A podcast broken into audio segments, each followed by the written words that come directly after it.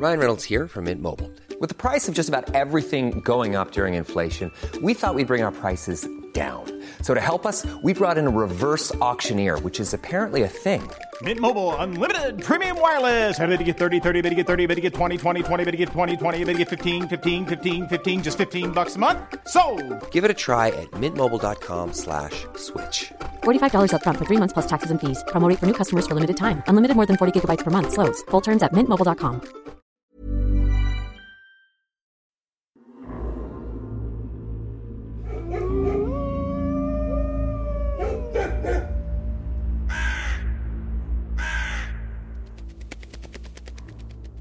Sikyo. Magandang gabi sa iyo, Sir Jupiter. Natapos ko na po yatang pakinggan ang lahat ng story dito sa channel niyo. At habang nag-aabang po ako ng bago niyong upload ay naisipan ko pong isulat ang nakakatakot na karanasan ko noon. Itago niyo na lang po ako sa pangalang Ray. Mahigit 20 years na rin po akong nagtatrabaho bilang isang sikyo at marami na po akong napasukan.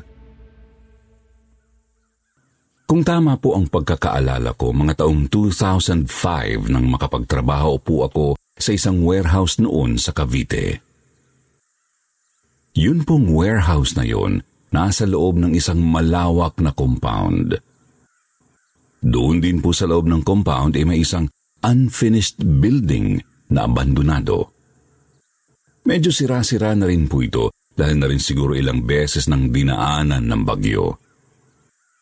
Ang sabi po sa akin, dapat po ay gagawing maliit na mall yun. Kaya lang, hindi na natapos.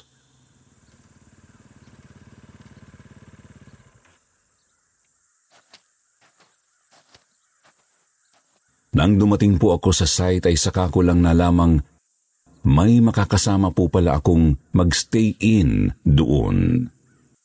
Si Marco, kapwa ko po si Kyo. Sabi niya, nauna lang daw siyang dumating sa akin doon ng kaunti. Eh, mabait naman po si Marco kaya mabilis kaming nagkapalagayan ng loob at nagkasundo. May isang asong gala po pala na palaging pumupunta doon sa site namin. Kaya naisipan na lang namin siyang ampunin. Pinangalanan po namin siyang itim dahil sa kulay ng kanyang balahibo. Ang kaso ito pong si itim, pagdating na pagdating pa lang doon sa compound eh, kakaiba na ang ikinikilos.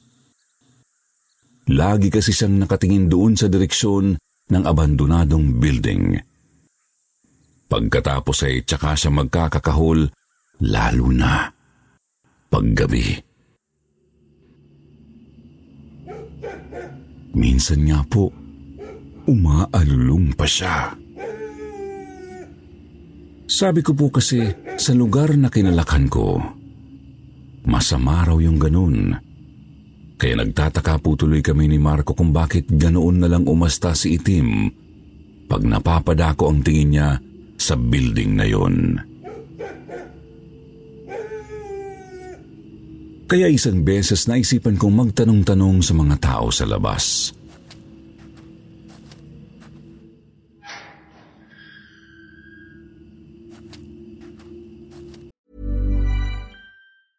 Hey, I'm Ryan Reynolds. Recently, I asked Mint Mobile's legal team if big wireless companies are allowed to raise prices due to inflation. They said yes. And then when I asked if raising prices technically violates those onerous two year contracts, they said, What the f are you talking about, you insane Hollywood ass?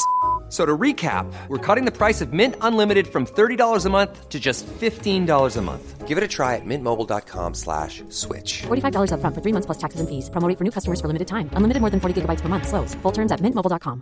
Burrow's furniture is built for the way you live. From ensuring easy assembly and disassembly to honoring highly requested new colors for their award-winning seating, they always have their customers in mind. Their modular seating is made out of durable materials to last and grow with you. And with Burrow, you always get fast, free shipping. Get up to 60% off during Burrow's Memorial Day sale at burrow.com slash ACAST. That's burrow.com slash ACAST. burrow.com slash ACAST. Doon ko nalaman na may nakakatakot po palang history ang building na yun. Ang sabi sa akin ni Aling Pining, yung may-ari ng sari-sari store sa malapit, doon daw po sa building na yun nangyari ang isang karumal-dumal na krimen. Yun daw po kasing mga construction workers na gumagawa doon dati ay may nakursunadahang babaeng taga doon lang din sa lugar na yun. Tapos dahil daw po sa kalasingan at dala na rin ang impluensya ng ipinagbabawal na gamot, nagawa nilang dakpin yung babae at pagsamantalahan doon mismo sa loob ng ginagawaan nila. Nahuli naman daw po yung mga may sala dahil nakatakas naman yung babae ng gabing yun at naituro sila sa pulis.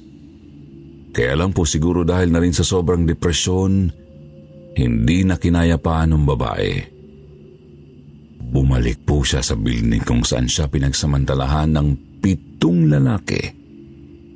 At doon po niya tinapos ang sarili niyang buhay. Binansagan pong Magdalena yung babae doon sa lugar. At ang sabi pa sa chismis, yung kaluluwa raw po ni Magdalena ay hindi kailanman natahimik. Simula daw po kasi nang tapusin ni Magdalena ang buhay niya sa lugar na yun eh, naging sunod-sunod na rin daw po ang dumadayo doon para lang magpatiwakal. Doon mismo sa spot kung saan nagpatiwakal si Magdalena. Sabi pa sa usap-usapan, parang naghahanap daw po si Magdalena ng makakasama dahil hindi na raw makaalis ang kaluluwa nito sa building. Parang nangiengganyo raw ito ng mga taong problemado na napapadaan sa compound. Kaya simula noon ay binakuran at ipinasara na ng may-ari ang buong property niya. Hindi na rin niya ipinatapos yung mall na ipagagawa sana niya. Talagang natakot po ako nang malaman ko ang tungkol doon, Sir Jupiter. Pagbalik na pagbalik ko nga po sa warehouse ay ikinwento ko kaagad kay Marco ang nalaman ko.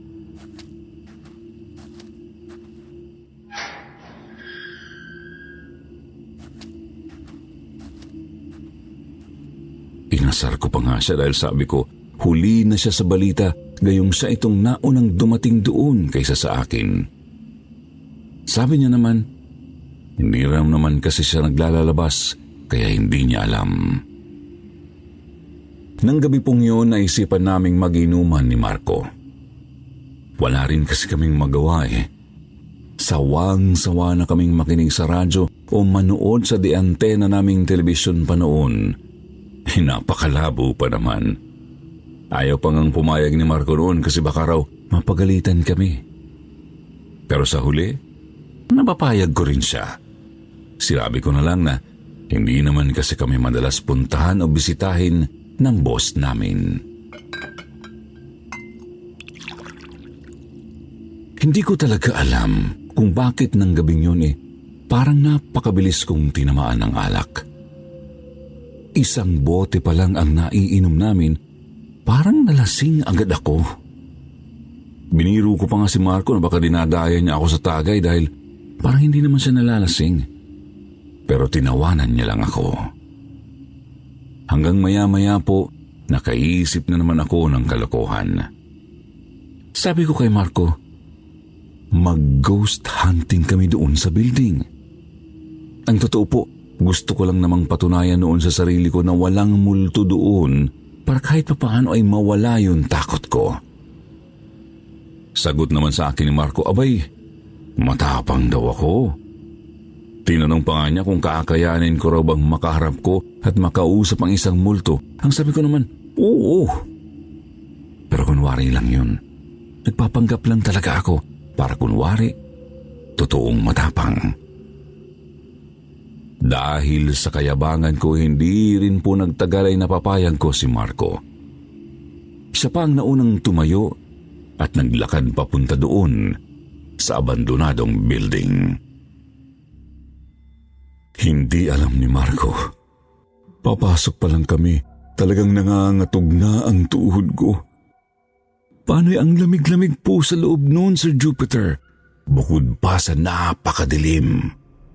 Samantalang sa labas naman, halos maghubad na kami dahil sa sobrang banas.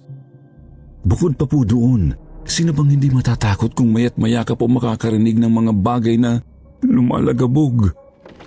Mga bagay na nahuhulog o di kaya mga bagay na tumatalsik. Imposible namang dala yun ang hangin eh. Napakaalinsangan nga po ng panahon.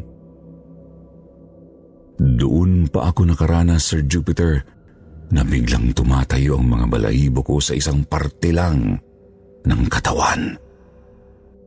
Parang nakakaramdam ako na may humahawak sa akin na malamig na kamay.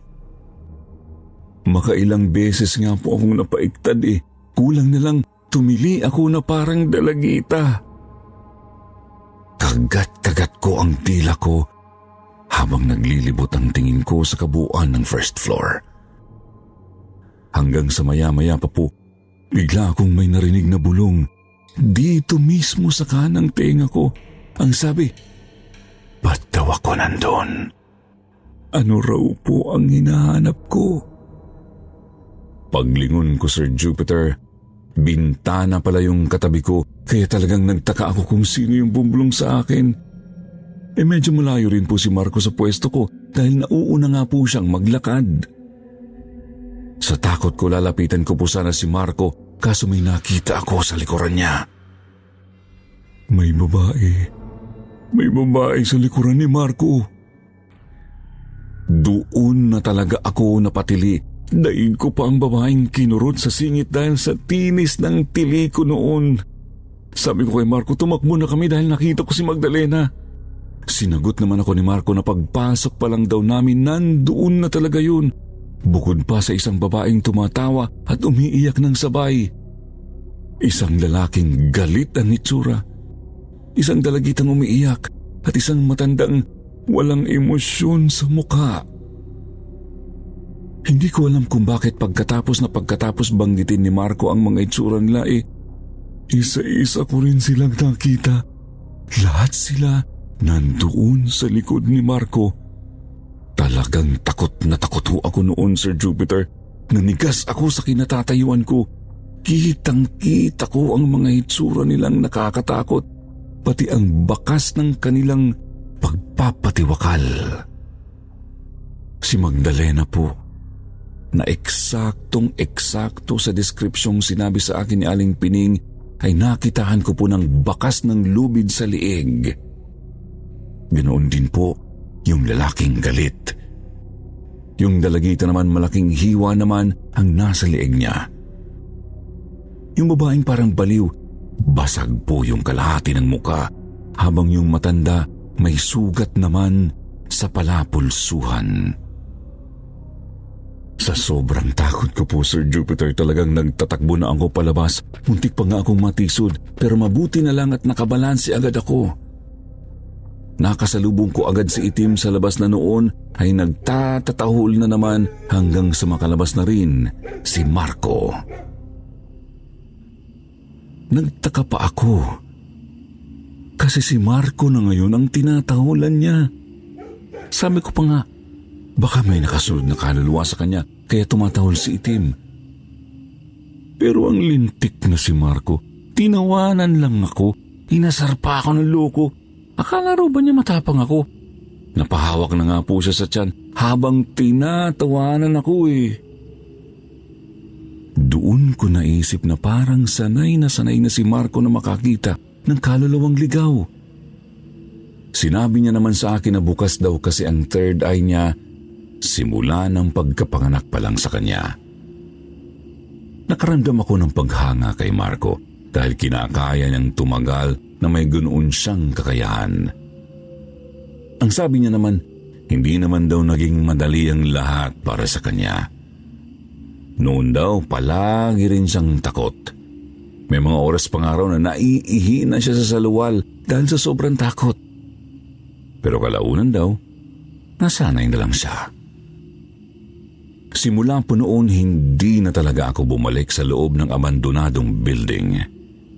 Hindi ko na rin kailanman sinubukang sulyapan ang direksyon noon lalo na paggabi. Katakataka naman po dahil itong si Itim, hindi na rin palaging kumakahol doon sa building. Pero doon naman siya sa warehouse na binabantayan namin kumakahol.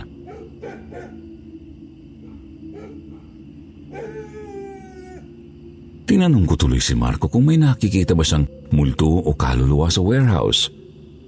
Pero ayaw niya raw sagutin. Mas maigi na raw yung wala akong alam. Pero talagang hindi ako matahimik habang hindi ko nalalaman ang totoo.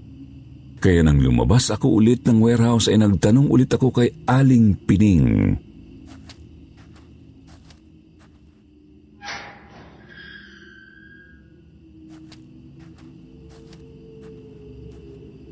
Tinanong ko siya kung may nangyari rin bang kababalagan sa warehouse na binabantayan namin. Ang sabi niya naman, wala raw. Buti na lang po, yung isang tanod na kasabay ko ring bumibili sa tindahan niya ay nakisingit din sa usapan namin.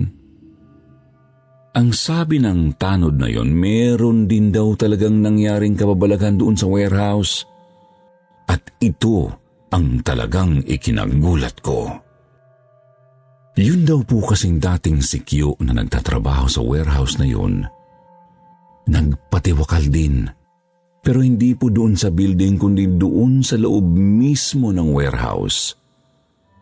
May third eye daw po kasi ang naturang si Kyo. At hindi nito kinaya ang mga nakakatakot na naranasan niya sa lugar na yun. Palagi raw po kasi itong ginagambala ng kaluluwa ni na Magdalena at ng iba pa. Humihingi daw ng kung ano-ano. Tinatakot siya at iniingganyong sumama sa kanila. Hindi alam ng karamihan ng mga taga doon ang tungkol kay Marco. Dahil madaling araw nang ma-recover mismo ng may-ari ng compound ang bangkay niya. Tahimik itong tumawag ng barangay at pulis. Sinabi rin daw kasi ng may-ari na ayaw niya nang magkaroon pa ng issue tungkol sa properties niya kaya't hanggat maaari, huwag nang ipagsabi pa ang nangyari sa dating si. Sa point na yon, Sir Jupiter, namumutla na po ako. Pinagpapawisan na po ako ng malagkit. Hindi ko nga alam kung Masusuka ba ako noon o madudumi dahil talagang bumabaliktad sa kaba ang sikmura ko. Pero lahat ng yun tinis ko muna para magtanong ulit kung ano ba ang pangalan ng dating sikyo na nagpatiwakal din sa warehouse. Marco ang isinagot sa akin ng tanod. Doon na po nang hina ang tuhod ko. Tinanong ko sila kung may nakita ba silang kasama ko sa loob ng warehouse na nauna pang mag-duty doon kaysa sa akin. Ang sabi naman nila, wala raw. Ako na raw ang sumunod pagkatapos ni Marco. Ilang buwan pa lang daw naman kasi ang nakakalipas buhat nang mangyari ang insidenteng yun. Hindi pa nga raw nakakakalahating taon. Sayang daw at mabait pa naman daw ang dating si Q. May pagkakomedyante pang araw eh. Pero talagang ayaw ko pang maniwala sa namumuong hinala sa akin noon. Gusto kong isipin na nagkataon lang nakapangalan ni Marco ang dating CQ ng warehouse, kaya tinawagan ko ang may-ari ng compound. Tinanong ko siya kung may makakasama ba akong magbantay ng warehouse, pero sinabi niya sa aking, wala raw. Maliit lang naman daw kasi ang warehouse na yun kaya hindi na kailangan ng isa pang magbabantay. Total ay stay in naman daw ako. Talagang ako lang palang mag-isa dapat ang nandoon. Doon na talaga ako ng lumo. Hindi ko alam kung babalik pa ba ako sa loob ng warehouse para kunin ang mga gamit ko o hindi na. Lumabas kasi ako sa compound na walang suot na t-shirt dahil nga sa sobrang banas. Tapos 20 pesos lang dala kong pera dahil iniwan ko doon sa loob ng warehouse ang iba. Sa huli ay pinili ko namang magtapang-tapangan. Bumalik ako sa loob at inimpake ang mga gamit ko.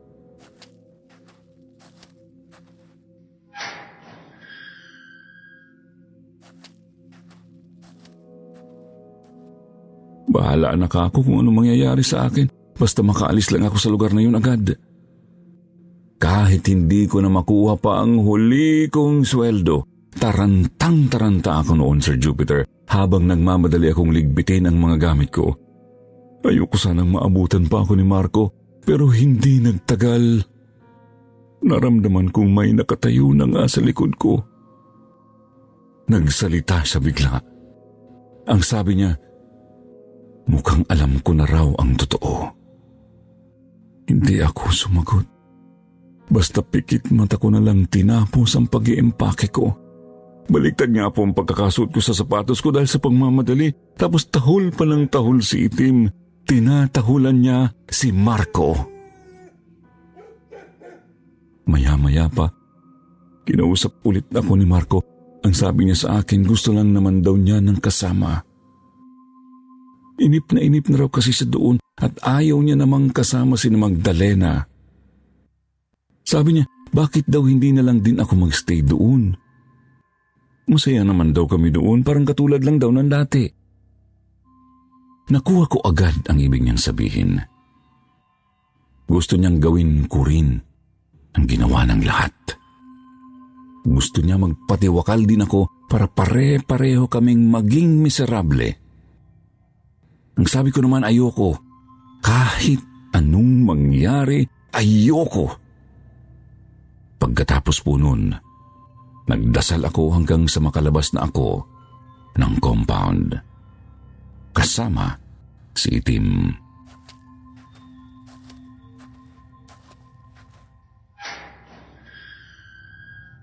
Kitang-kita kong sinundan ako ni Marco ng tingin. Habang papaalis nga ako, naglitawan na naman sa likod niya yung iba pang kaluluwa doon sa abandonadong building. Parang dismayado sila, para bang hindi sila natutuwa na hindi ako nagpadala sa pang-iingganyo nila. Talaga nga yatang balak nilang mandamay sa pagiging miserable ng buhay nila, kaya sila ganun. Mabuti na lang malaki ang takot ko sa Diyos at takot akong gawin ng ginawa nila. Dahil kung mahinahin na rin ako ay talagang mababaliw ako at baka may magawa akong bagay na pagsisisihan ko rin sa huli. Pagkalabas na pagkalabas ko po doon sa compound na yun, tumawag agad ako sa may-ari.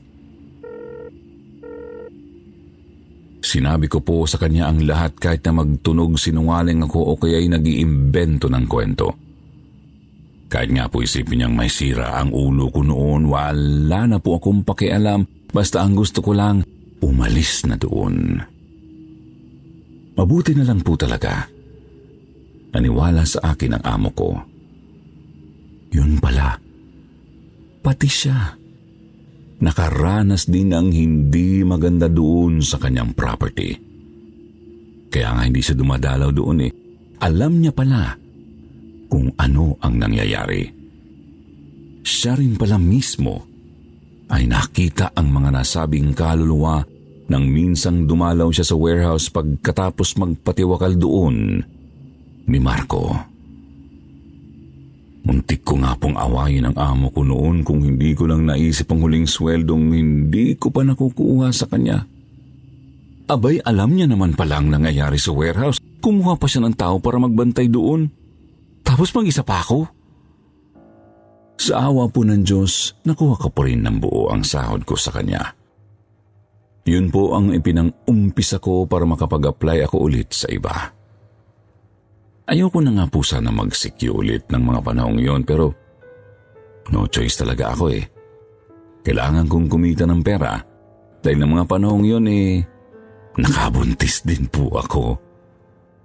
Nakakuha naman po ako ng ibang trabaho sa kabilang city na.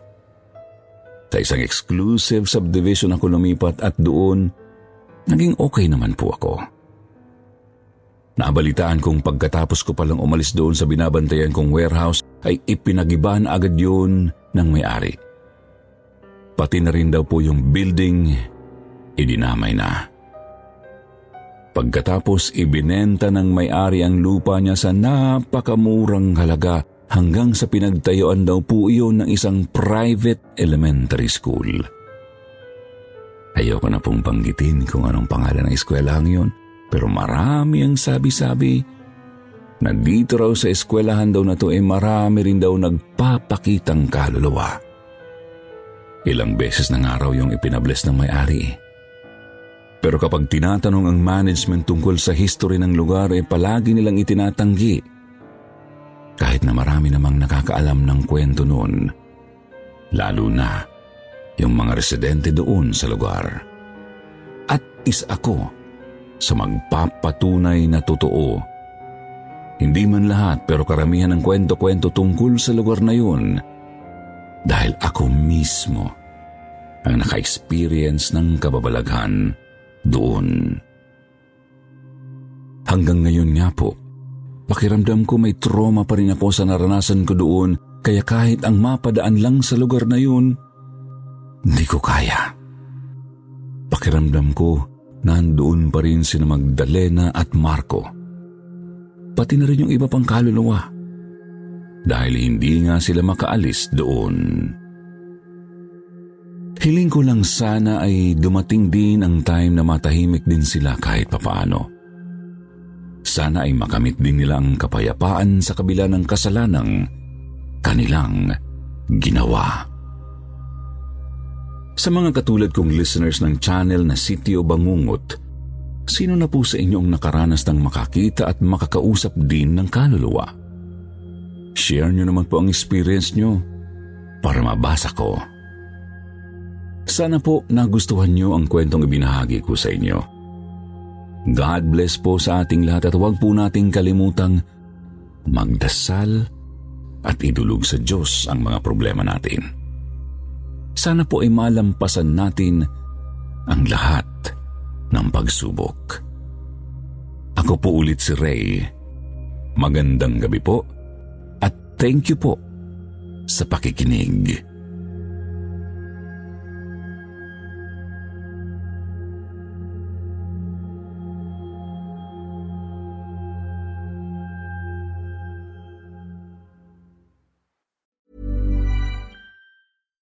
Hey, it's Paige DeSorbo from Giggly Squad. High quality fashion without the price tag. Say hello to Quince. I'm snagging high-end essentials like cozy cashmere sweaters, sleek leather jackets, fine jewelry, and so much more. With Quince being 50 to 80% less than similar brands.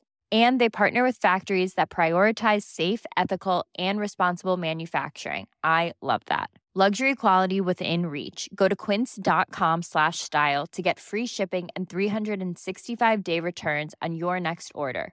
Quince.com slash style.